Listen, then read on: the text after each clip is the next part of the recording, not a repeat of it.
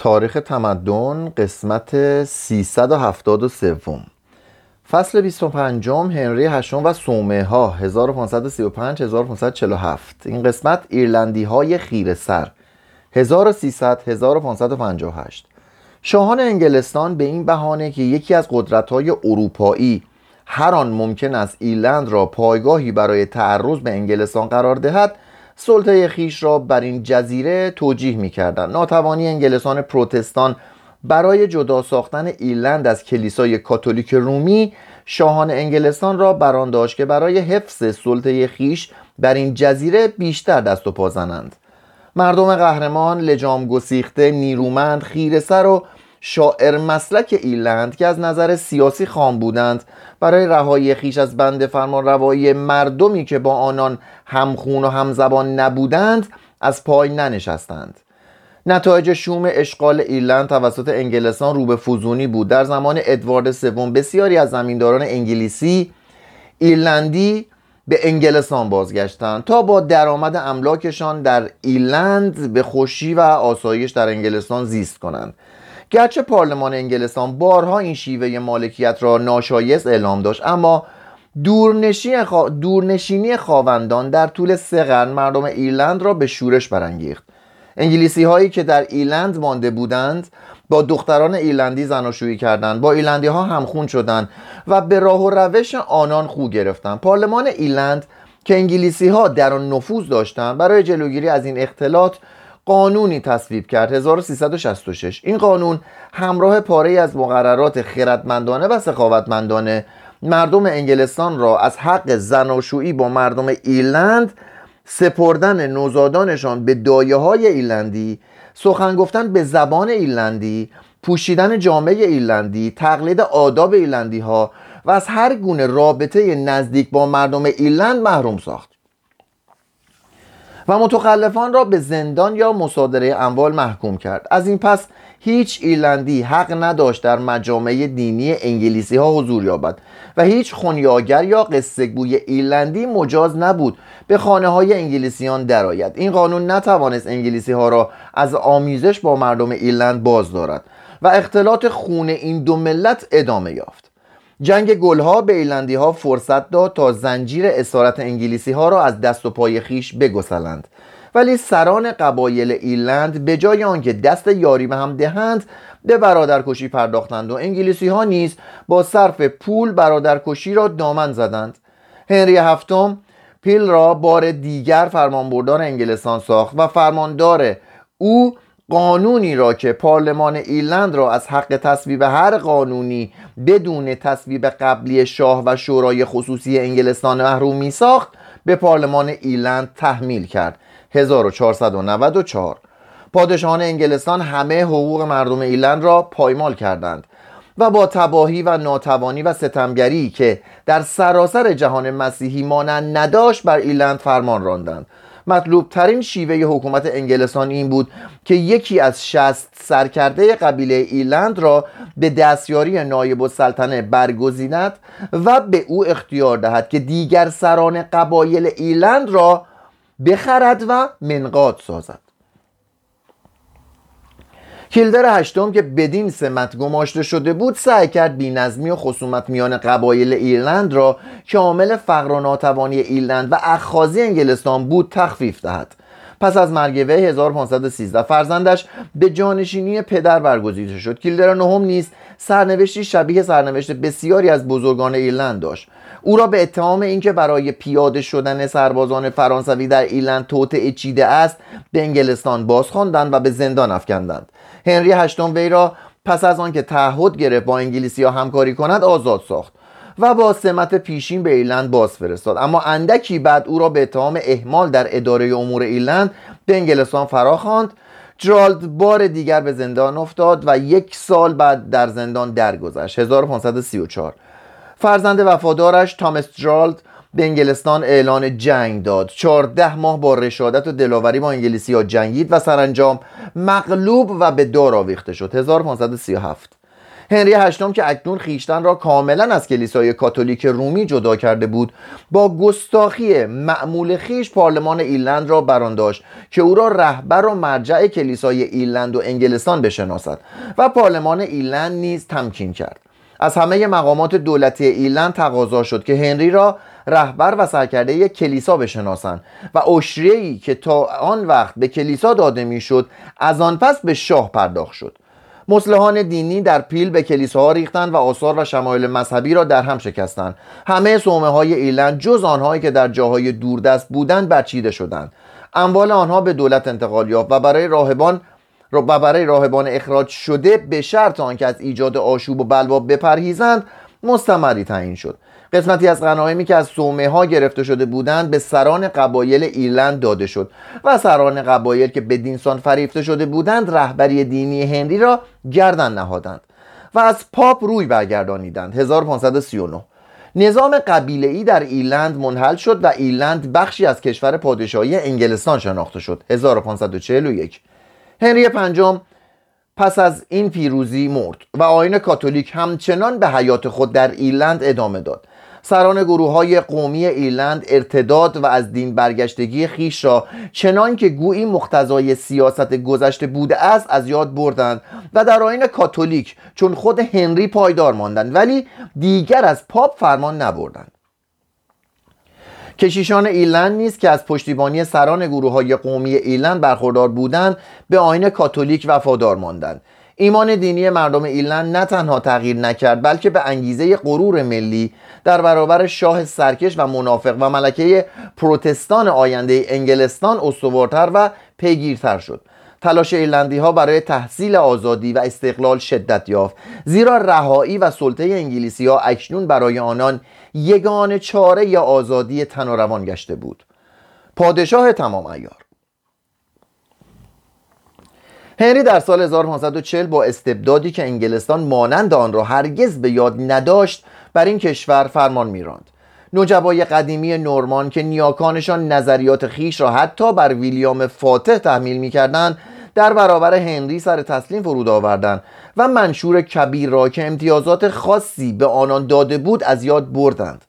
نوجبای تازه به دوران رسیده که از راه داد و ستد و با بزل و بخشش شاه توانگر شده بودند به اشراف و روحانیان مجال شورش نمی‌دادند. مجلس عوام که روزی حامل حقوق و آزادی مردم انگلستان بود و اعضای آن را اکنون هنری برمیگزید اختیارات وسیع بی سابقه ای به شاه تفویض کرد. شاه با استفاده از این اختیارات می توانست هر ملکی را ضبط کند هر کسی را بخواهد جانشین خود سازد. اصیل را از بدعت تمیز دهد. مردم را پس از دادرسی فرمایشی به مرگ محکوم سازد و فرمانهایی صادر کند که صدور آنها قبلا مستلزم تصویب پارلمان بود. در زمان فرمانروایی هنری روح آزادی خواهی ملت انگلستان پژمرده گشت. مردم انگلستان استبداد هنری را تا حدودی از روی ترس و تا حدی از آن روی که فرمانروایی وی را مانع بروز جنگ داخلی نظیر جنگ گلها می‌دانستند گردن نهادند. مردم انگلستان اکنون نظم و آرامش کشور را بر آزادی ترجیح می‌دادند. همه همین ملاحظات انگلیسی ها را ناگزیر ساخت که رهبری دینی و کلیسای هندی را گردن نهند. هنری با ملاحظه اینکه پروتستان ها و کاتولیک ها برای ریختن خون یکدیگر سفارایی کردند و اتباع کاتولیک او حتی به بهای اشغال کشور برای برانداختن او دسیسه می کنند تصمیم گرفت رأسا بر معتقدات و آینهای دینی نظارت کند. او به خیشتن حق می‌داد. خواندن کتاب مقدس را برای کسانی که خود صلاح می‌دانست تجویز کند. چون اسخفان خواندن ترجمه انگلیسی کتاب مقدس تیندل را تحریم کردند هنری به آنان فرمان داد که کتاب مقدس را به صورت بهتری به انگلیسی برگردانند. و چون معلوم شد که آنان در اجرای فرمان او مسامحه می کنند کرامول به فرمان وی مایلز کاوردیل را به ترجمه کتاب مقدس برگماشت. متن کامل کتاب مقدس که توسط کاوردیل به انگلیسی برگردانیده شده به سال 1535 در زوریخ به چاپ رسید. متن انگلیسی کتاب مقدس که در آن تجدید نظر شده بود در سال 1539 انتشار یافت و کرامول دستور داد که هر کلیسایی در انگلستان نسخه ای از این کتاب مقدس بزرگ را به دست آورد. هنری به اتباعش اجازه داد که کتاب مقدس را در خانه هایشان بخوانند و دیری نپایید که کتاب مقدس به همه خانه های انگلیسی ها راه یافت. ولی انتشار متن انگلیسی کتاب مقدس ضمن اینکه الهام بخش مردم شد هرج و مرج و ناسازگاری را در میان انگلیسی ها دامن زد. هر دهگدهی به ذوق و سلیقه خاص خیش مزامین این کتاب را تفسیر کرد. مسیحیان متعصب بر سر مطالب کتاب مقدس در کلیساها قوقایی برپا کردند و در میکده ها دست به گریبان شدند. برخی از مردان زنان خیش را ترک گفتند و بعضی با دو زن پیمان مقدس زناشویی بستند و هر دو دسته اقدام خیش را به استناد به روایت معین کتاب مقدس توجیه کردند. شاه از اینکه به مردم اجازه داده بود کتاب مقدس را بخوانند پشیمان شد و در سال 1543 قانونی از پارلمان گذرانید که به موجب آن تنها نجبا و مالکان مجاز بودند کتاب مقدس را بخوانند و فقط روحانیان حق داشتند آن را به مردم بیاموزند و درباره مطالبش بحث و اظهار نظر کنند. در که نیت واقعی شاه نه تنها برای مردم بلکه برای خود او نیز دشوار بود.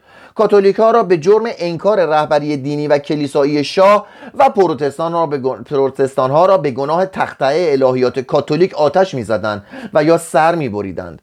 به سال 1539 شاه پارلمان و شورای روحانیان طی قانون شش ماده‌ای اعتقاد کلیسای کاتولیک رومی را درباره حضور واقعی مسیح در آینه اشای ربانی تجرد روحانیان قیود روحانی اجرای مراسم قداس برای مردگان اقرار و اعتراف به گناه نزد کشیش و لزوم یک نواختی در مراسم تناول آینه اشای ربانی تایید کردند.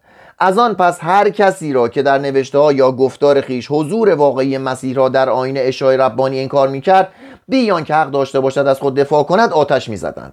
کسانی که اصول دیگر قانون را انکار می‌کردند نخست اموالشان ضبط می‌شد و در صورت پایداری در عقیده خیش به مرگ محکوم می‌شدند. پیمانهای زناشویی کشیشان بیاعتبار اعلام شدند و کشیشانی که پیمان زناشویی خیش را فسخ نکردند در شمار تبهکاران جای گرفتند. مردم انگلستان که هنوز پایبند آین کاتولیک بودند مقررات تازه را با خوشنودی استقبال کردند. ولی کرامول در عمل این مقررات را تعدیل کرد. در سال 1540 شاه بار دیگر تغییر جهت داد و آزردن مردم را آنگونه که قانون پیش بینی کرده بود متوقف کرد.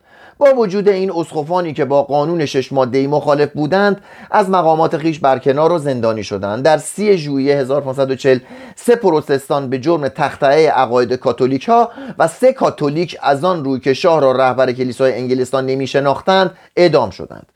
هنری در اداره امور کشور نیز چون حل و فصل مسائل دینی مردی سرسخت و فعال بود. گرچه وی در کاخ پرشکوهی میزیست و مردی پرخور بود اما با پشتکاری خستگی ناپذیر امور کشور را اداره می‌کرد. دستیارانی که برگزیده بود چون خود او توانا و بیرحم بودند او سازمان ارتش انگلستان را تجدید کرد. ارتش را با سلاحهای نوین مجهز ساخت و تازه ترین فنون جنگی را آموخت. نیروی دریایی سلطنتی که به همت وی به وجود آمد. نه تنها کرانه های انگلستان و دریای مانش را از وجود راهزنان پاک ساخت بلکه پیروزی الیزابت را در نبردهای دریایی تضمین کرد. با این حال او با وضع مالیات های سنگین مردم را به سطوح آورد. ارزش پول کشور را بارها کاهش داد و به بحانه های ناچیزی دارای مردم را ضبط کرد. از مردم یاری خواست از زیر بار وام های خودشانه خالی کرد از خاندان فوگر وام گرفت و به امید اینکه درآمد خیش را افزایش دهد اقتصاد کشور را گسترش داد.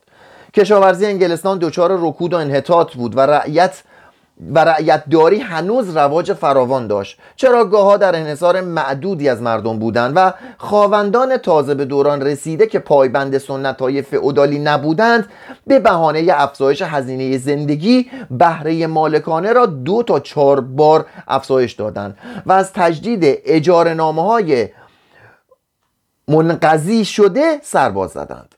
هزاران تن از رعایای بی خانمان به لندن روی آوردند و بدون اخذ نتیجه در برابر دادگاه ها قوقایی برپا کردند پارلمان برای جلوگیری از ولگردی و دریوزگی کیفرهای شاق و بیرحمانه ای وضع کرد. قانونی که در سال 1530 و 1531 از پارلمان گذشت مقرر می داشت هر مرد یا زن تندرستی که دریوزگی کند برهنه به پشت عرابه بسته و در سراسر شهر کشانیده شود و آنقدر تازیانه بخورد که خون از تنش بچکد و هرگاه از دریوزگی باز نایستاد یک گوش او و بار سوم گوش دیگرش بریده شود و در سال 1536 برای کسانی که پس از دو بار محکومیت باز دریوزگی کنند کیفر مرگ تعیین شد. اندک اندک دهقانان بی خانمان در شهرها دست به کار شدند و اعاناتی که به تنگ دستان اختصاص داده شده بود شمار دریوزگان را کاست. سرانجام با توسعه مجتمع های بزرگ کشاورزی محصولات کشاورزی افزایش یافتند. ولی ناتوانی و تسامح دولت در این مرحله انتقالی جنایت سیاسی نابخشودنی بود. همان دولت با تعرف, با تعرف بندی از صنایع کشور حمایت کرد و هجرت روستایی نشینان را به شهرها کارگرانی با دستمزد ارزان برای صاحبان صنایع فراهم آورد. صنعت بافندگی بر اساس سرمایه داری استوار شد و طبقه توانگر تازه‌ای پدید آمد که چون بازرگانان از شاه پشتیبانی می‌کرد. پارچه به جای پشم کالای صادراتی اصلی انگلستان شد. صادرات کشور بیشتر کالاهای ضرور بیشتر کالاهای ضروری بود که به دست طبقات فرودست ساخته می شدند و واردات و واردات بیشتر و واردات بیشتر اشیای تجملی بودند. که تنها توانگران به دانها دسترسی داشتند. بازرگانان و صاحبان صنایع از قانون 1536 که نرخ بهره وام را به بیزان 10 درصد به میزان ده درصد قانونی می شناخت منتفع شدند و سرمایهداران از ترقی سریع قیمت ها بهره بردند. در صورتی که ترقی بهای کالاهای مورد نیاز مردم چون ضربه مهلکی بر سر کارگران دهقانان و خواوندان فئودال قدیمی فرود آمد. در فاصله سالهای 1500 تا 1576 کرایه مسکن 1000 درصد. بهای خوراک 250 تا 300 درصد و مزد 150 درصد فزونی یافت. دقت کنید تو 76 سال ده برابر شده و یا دو نیم تا سه برابر شده. بهای خوراک داره میگه خیلی بد بوده. و البته دقت کنید که مزد حدودا یک نیم برابر شده با این تفاوت. اعضای اصناف در سایه بیمه آتش سوزی و کمک متقابل از آسایش نسبی برخوردار بودند. ولی هنری در سال 1545 اموال اصناف را نیز ضبط کرد. اجدها کنار می رود این شاه دیو سیرت چگونه مردی بود؟ هنری در این هنگام 46 ساله و در اوج اقتدار بود ولی نیروی بدنی او رو به زوال می رفت او سه بار دیگر زناشویی کرد ولی صاحب فرزندی نشد. از فرزندانی که شش زن او به جهان آوردند تنها سه تن در کودکی تلف نشدند. یکی از این ستن ادوارد ششم رنجور بود که در پانزده سالگی درگذشت. ماری زناشویی نکرد و الیزابت شاید از آن رو که نقصی در خود می‌دید اندیشه زناشویی را در خود راه نداد. هنری مردی تیسوش و دلاور بود و عزم و اراده آهنین داشت و در زمینه تشخیص مردم از نیروی صاحب برخوردار بود. رفتاری خشن داشت و با گذشت, روز... و با گذشت روزگار جوانی کنجکاویش را از دست داد. وی با دوستانش مهربان بود و سخاوتمند. او به سهولت مردم را فریفته و سرسپرده خیش می ساخت وی که در خاندان شاهی چشم به جهان گشوده بود از آغاز زندگی در میان مردم چاپلوس و مداح محصور شد. معدودی از مردم که جرأت داشتند در برابر تمایلات وی ایستادگی کنند سر سالم به گور نبردند. پس از مرگ مور فقدان مردانی که در برابر خودسری های هنری ایستادگی کنند وی را اخلاقا و جسما تباه کرد. او از نظر جنسی بیبند و بارتر از فرانسوای اول نبود. و چنین پیداست که پس از مرگ آنبولیان وی بیش از شارل پنجم از زنان دیگر جز همسر خیش روی برتافته است. بیبند و باری جنسی بدترین ضعف وی نبود. او سخت در پی کسب پول و قدرت بود و احساسات بشری به ندرت وی را از ضبط اموال مردم باز می داشت از کشتن زنانی که روزی از او دل رو بوده بودند یا از میان یا از میان بردن مردانی چون مور و کرامول که سالها به راستی و وفاداری او را خدمت کرده بودند پروایی نداشت. با این وضع جنایات او در برابر فجایع شارل نهم یا شارل پنجم که قارت روم را به دست سربازانش نادیده گرفت یا فرمانروایان آلمانی که برای تعیین عقیده دینی اتباع خیش سی سال جنگیده و خون ریختند ناچیز بودند. موجب دیگر تباهی هنری ناکامی های پی در پی او در عشق و زناشویی بود. وی که از داشتن فرزند زکور نومید شده بود پیمان زناشویی را با نخستین همسرش گسیخت. همسر دومش که هنری تاج و تخت خیش را به خاطر او به خطر افکنده بود به او خیانت کرد. یگان همسرش را برای او یگان همسرش را که برای او وارثی به جهان آورد پس از اندک زمانی از دست داد. زناشوی وی با زنی که با او همزبان و همخوی نبود به ناکامی انجامید و سرانجام با مکر و حیله در دام عشق زنی که امیدوار بود برای وی زندگی آسوده خانوادگی فراهم سازد گرفتار آمد. هنری هیچگاه از آسایش خانوادگی آسایش خانوادگی ساده ترین اتباع خیش برخوردار نشد. از این گذشته وی از زخمی که بر ساق پایش پدید آمده بود رنج می برد و در سراسر دوران فرمانروایی خیش ناگزیر بود با بحرانها و شورشهای داخلی دست و پنجه نرم کند و خیشتن را برای مقابله با تعرض خارجی خیانت داخلی و توطئه‌ای که هر آن ممکن بود بر ضد جان وی چیده شود آماده سازد.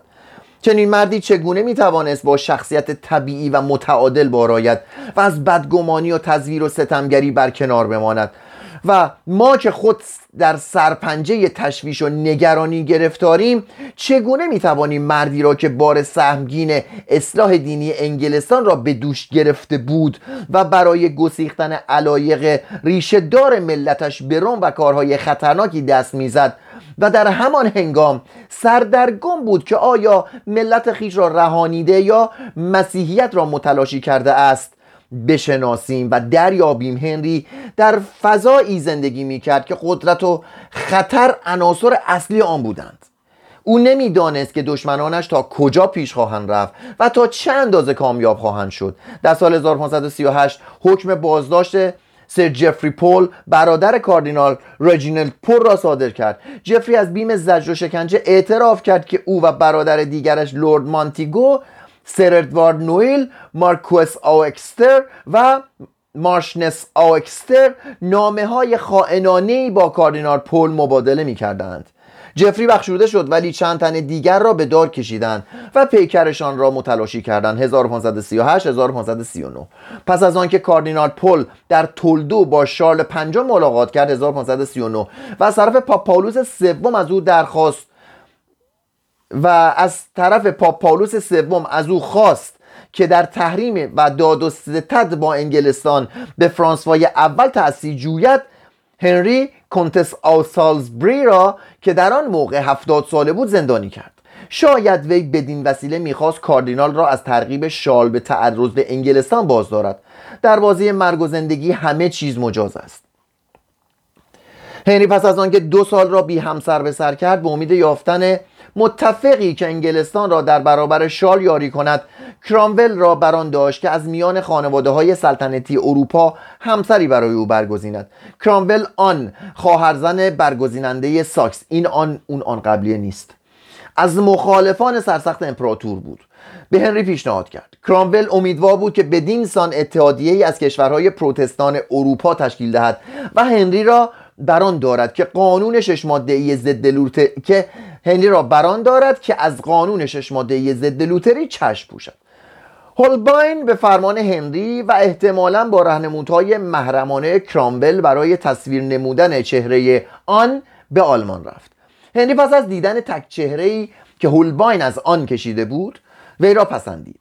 آن در تابلو نقاشی هولباین که اکنون در موزه لوور است افسرد و غمگین می نماید پس از آنکه آن به انگلستان رسید اول ژانویه 1540 شاه در نخستین برخورد مهر وی را از دل راند.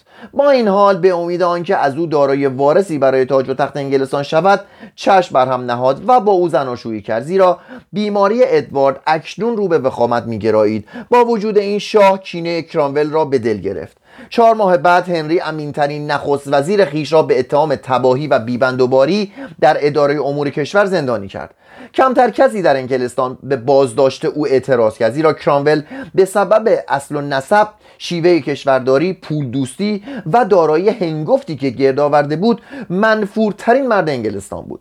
در زندان از او خواستند سندی را که زناشویی تازه هنری را غیرقانونی میشناخت امضا کند. هنری اعلام داشت که هرگز قلبا با این زناشویی موافق نبوده. آن نیز که ادعا می‌کرد هنوز دختر است در ازای دریافت مستمری با فسق زناشویی با هنری موافقت کرد. و یکی از دیدار برادرش بیزار بود تصمیم گرفت باقی عمر را به تنهایی در انگلستان به سر آورد. و پس از مرگ 1557 در دیر وستمینستر به خاک سپرده شد. کرامول را در 28 ژوئیه 1540 گردن زدند. همان روز هنری با کاترین هاوارد 20 ساله که در خانواده کاتولیک سختگیری بار آمده بود زناشویی کرد. جناح کاتولیک اکنون در انگلستان بر مخالفان چیره میگشت. هنری با شارل پنجم آشتی کرد.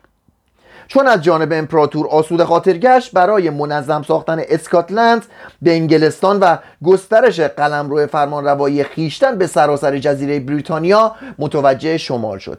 در این هنگام شورش دیگری بر ضد او در شمال انگلستان روی داد. هنری قبل از آنکه برای سرکوبی شورش لندن را ترک گوید فرمان داد همه زندانیان سیاسی برج لندن را که کنتس آسالز سالزبری نیز در میان آنان بود نابود کنند. 1541 شورش در هم شکست و هنری که از این پیش آمد پریشان شده بود برای آنکه آرامش خود را بازیابد نزد همسر تازهش بازگشت. دومین کاترین که هنری پس از جدایی از آن وی را بزنی گرفت از همه زنان قبلی او مهربانتر بود. هنری که اکنون به آسایش خانوادگی دل بسته بود مهر وی را به دل گرفت و برای آسایش خانوادگی که سرانجام به دست وی فراهم شده بود خدا را سپاس گفت. و یک روز پس از این سپاسگزاری دو نوامبر 1541 اسقف اعظم اسنادی به هنری ارائه داد. که حاکی از اینکه کاترین قبل از زناشویی با شاه با سه تن نامزدان متوالی خیش رابطه جنسی داشته است. دو تن از نامزدان سابق وی و خود کاترین به گناه خیش اعتراف کردند. به موجب گزارش سفیر کبیر فرانسه چنان اندوه و تعلمی به هنری دست داد که گوی دیوانه شده است. وی اکنون از آن بیمناک بود که مبادا خداوند همه زناشویی های وی را نفرین کرده باشد. هنری برام بود که از گناه کاترین درگذرد ولی همان هنگام به او گزارش دادند که کاترین پس از زناشویی با هنری با پسر عموی خیش همخوابه گشته است. کاترین اقرار کرد که در نیمه یک، یکی از شبها اموزادش را در حضور لیدی راشفرد نزد خود پذیرفته است ولی ارتکاب هر خیانتی را پس از زناشویی با هنری تکذیب کرد. لیدی راشفرد نیز ادعای وی را تصدیق کرد ولی دادگاه سلطنتی کاترین را خیانتکار شناخت.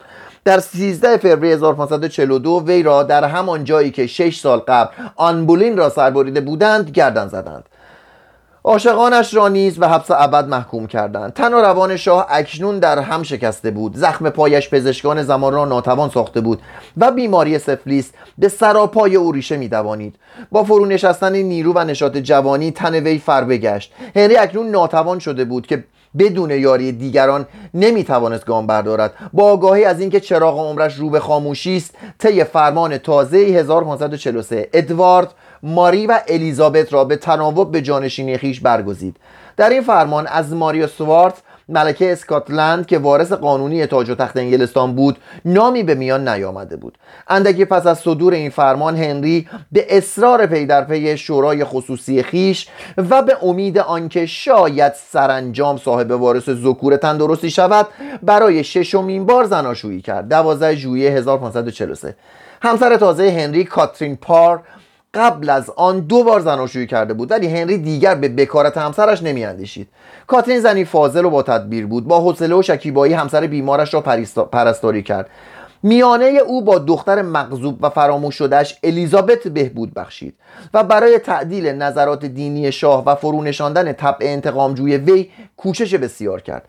با وجود این هنری تا پایان عمر از انتقام جویی باز نایستاد در 8 سال آخر دوران فرمانروایی وی 26 تن به جرم بدعتگذاری در آتش جان سپردند. در 1543 کاراگاهان هنری به اسقف ستیون گاردینر گزارش دادند که هنری گفته است اگر خداوند در نان تقدیس شده اشای ربانی حضور دارد پس من تا کنون 20 بار خدا را خوردم. رابرت تسوود هنگامی که سینی نانشای ربانی را برای تقدیس بلند می کردن تمسخر کنان به کشیش گوشزد کرده از مواظب باشید که خدا بر زمین نیفتد همه این مردان را به فرمان اسقفای کلیسای انگلیکان در مغزاری مشرف به کاخ شاه آتش زدند.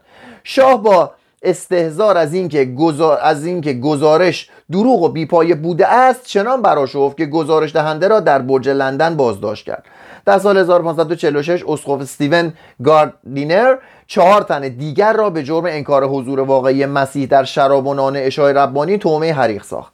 یکی از آنان که زنی به نام آن اسکیو بود هنگام بازپرسی که پنج ساعت به طول انجامید در عقیده خیش پافشاری کرد و گفت آنچه شما خدا مینامید نانی بیش نیست. هرگاه شک دارید نان تقدیس شده را سه ماه در جای نگاه دارید. تا ملاحظه کنید که از آن جز نان گندیده ای اثری به جای نمیماند. وی را تا پای جان شکنجه دادند تا هویت کسان دیگری را نیست که با او هم عقیدهاند فاش سازد. ولی او زجر و شکنجه ها را با شکیبایی تحمل کرد و به گفته خیش با ایمان به اینکه به فردوس می‌رود به کام مرگ شتافت. شاه در این شکنجه ها دست نداشت ولی چون قربانیان این فجایع از او یاری میجستند پاسخی نمیشنیدند. در 1543 هنری با اسکاتلند و فرانسوای اول وارد جنگ شد و با دشمن دیرین خود شارل پنجم هم دست گشت. برای فراهم آوردن هزینه جنگ بار دیگر از مردم انگلستان وام خواست. از پرداخت وام هایی که در سال 1542 گرفته بود سر باز زد و موقوفات دانشگاه ها را ضبط کرد. هنری همراه ارتش خیش به میدان کارزار شتاف و بر محاصره و تسخیر شهر بولونی نظارت کرد. سربازان او به اسکاتلند تاختند و دو دیر و پنج صومعه را با خاک یکسان کردند ولی در انکرومور تارومار شدند. 1545 سرانجام قرارداد مناسبی با فرانسه بسته شد. 1546 و شاه توانست با خاطر آسوده بر بستر مرگ بیارامد. اکنون چنان ضعفی به هنری دست داده بود که نجبای انگلستان برای تعیین نایب السلطنه کشور در زمان حکومت ادوارد جوان آشکارا به رقابت پرداختند. ارل آساری به برگزیده شدن پدرش دوک آیورک به نیابت سلطنت چنان اطمینان داشت که نیمتنه مناسب این مقام فراهم کرد. هنری هر دوی آنان را بازداشت کرد. پدر و پسر به گناه خیش اعتراف کردند. شاعر را در روز 9 ژانویه 1547 گردن زدند و اعدام دوک به پس از روز 27 همان روز همان ماه موکول شد. ولی در روز 28 ژانویه شاه درگذشت. گرچه وی هنگام مرگش بیش از 55 سال نداشت اما چنان بود که گویی ده برابر عمرش در جهان زیسته است. وی پول هنگفتی بر جای نهاد. تا برای آرامش روح او به برپایی مراسم قداس اختصاص داده شود. هنری در طول فرمان روایی 37 ساله خیش سیمای انگلستان را بیش از آن که متحمل خود می ساخت می‌کنم. بیش از آن که محتملا خود می‌خواست یا میپنداشت دگرگون ساخت. او بیان که معتقدات دیرین مردم را که آنان را تابع قیود اخلاقی معینی ساخته بود تغییر دهد سلطه پاپ را از انگلستان برانداخت و نفوذ خیش را جایگزین آن کرد. ولی مبارزه پیروزمندانه با پاپ برچیدن سومه ها پراکندن راهبان امهای آثار منتصب به قدیسان تحقیر مکرر روحانیان ضبط اموال کلیسا و کوتاه کردن دست روحانیان از سیاست و دستگاه دولتی که به دست وی انجام گرفتند قدرت و نفوذ و حیثیت کلیسا را چنان کاهش دادند که یک رشته تحولات دینی را در زمان فرمانروایی ادوارد و ملکه الیزابت اجتناب ناپذیر ساختند. گرچه اصلاح دینی در انگلستان به اندازه اصلاح دین در آلمان ریشه عقیدتی نداشت اما هر دو نتیجه یکسانی به بار آوردند و کلیسا را فرمانبردار دولت کردند. مردمی که از سلطه پاپ لغزش ناپذیر رهایی یافته بودند در چنگال شاه مستبد گرفتار آمدند. مردم انگلستان از این تحول سودی نبردند همچون سابق شیعه پرداختند. منتها مازاد خالصان به جای آنکه آید کلیسا شود دستگیر دولت می‌شد. دهقانان انگلستان هنوز در املاک اجاری کار می‌کردند ولی این املاک به جای آنکه از آن رؤسای سومه ها باشد به خواوندان تازه به دولت رسیده ای تعلق داشتند که از پیشینیان خیش بیرهتر و سنگدلتر بودند. اصلاحات دینی انگلستان تا جایی که جنبه اجتماعی آن مورد نظر است حاصلی جز چیرگی توانگران بر فرودستان نداشت. به گواهی اسناد موجود کارگران شهرنشین و دهقانان انگلستان در زمان جلوس هنری بر عریکه فرمانروایی مرفهتر و آسوده تر از هنگام مرگ وی میزیستند فرمانروایی هنری از نظر اخلاقی نیز نتایج ناگواری برای مردم انگلستان به بار آورد. شاه با بیبندوباری جنسی با هماغوش شدن با زن دیگرش به فاصله چند روز پس از اعدام همسر پیشینش و با شقاوت سنگدلی و آز و طمع خیش نمونه, نمونه نامطلوبی برای مردم انگلستان بود. طبقه ممتاز کشور با دسایس خیش دستگاه های دولتی و قضایی کشور را آشفته کرده بود. طبقه متوسط در ضبط اموال کلیسا با شاه همچشمی می‌کرد و صاحبان صنایع که دسترنج کارگران را به یغما میبردند خود به دست شاه آزمند استثمار می‌شدند. کاهش صدقات و خیرات را نباید به حساب بهبود زندگی مردم گذاشت. زیرا مردم ستمکشی که حراس شاه خونخواه و مستبد بر دل آنها سایه افکنده بود ناچار بودند به خاری و ذلت بسازند و دم نزنند. در این میان تنها رشادت و دلاوری شهدای پروتستان و کاتولیک سیمای جامعه انگلستان را اندکی دگرگون کرد. ولی شریفترین آنان نیست که فیشر و مر بودند به نوبه خیش از زجر و آزار مردم فروگذار نکردند. هرگاه از دیدگاه وسیعتری به اوضاع انگلستان آن روزگار بنگریم در خواهیم یافت که حتی دوران سیاه فرمانروایی هنری هشتم منشأ تحولات شگرفی به سود مردم انگلستان بود. اصلاح دینی میبایه صورت می‌گرفت و هرگاه که پلیدی روزگاری را که موجب اصلاح دینی شد به یاد میآوریم ضرورت تاریخی چنین اصلاحی را نباید از نظر دور داریم. دل کندن از گذشته سخت و ناگوار بود و تنها یک ضربه وحشیانه می توانست از هان مردم را برای این امر آماده سازد. چون روح اهریمنی از میان مردم رخ بربست ملیگرایی که در آغاز پیدایش خیش زمینه را برای استقرار حکومت استبدادی آماده کرده بود به نیروی خلاق مبدل گشت و در کالبد مردم انگلستان جان تازه دمید. زوال قدرت پاپ در انگلستان چند سالی مردم را به دولت متکی ساخت. ولی با گذشت زمان مردم با اتکای به خیشتن دولت را تابع اراده خود ساختند برای احقاق حقوق خیش به پا خواستند و متناسب با رشد شعور خیش از آزادی وسیعتری برخوردار شدند. نیروی دهشتناکی که در زمان هنری بر انگلستان سایه افکنده بود نمی‌توانست هموار پایدار بماند. قدرت دولت در زمان فرمانروایی پسر بیمار و دختر تندخوی هنری کاهش یافت. دیری نپایید که ملت انگلستان به یاری هوش و نیروی آزاد شده خیش در دوران فرمانروایی ملکه رهبر فکری اروپا شد.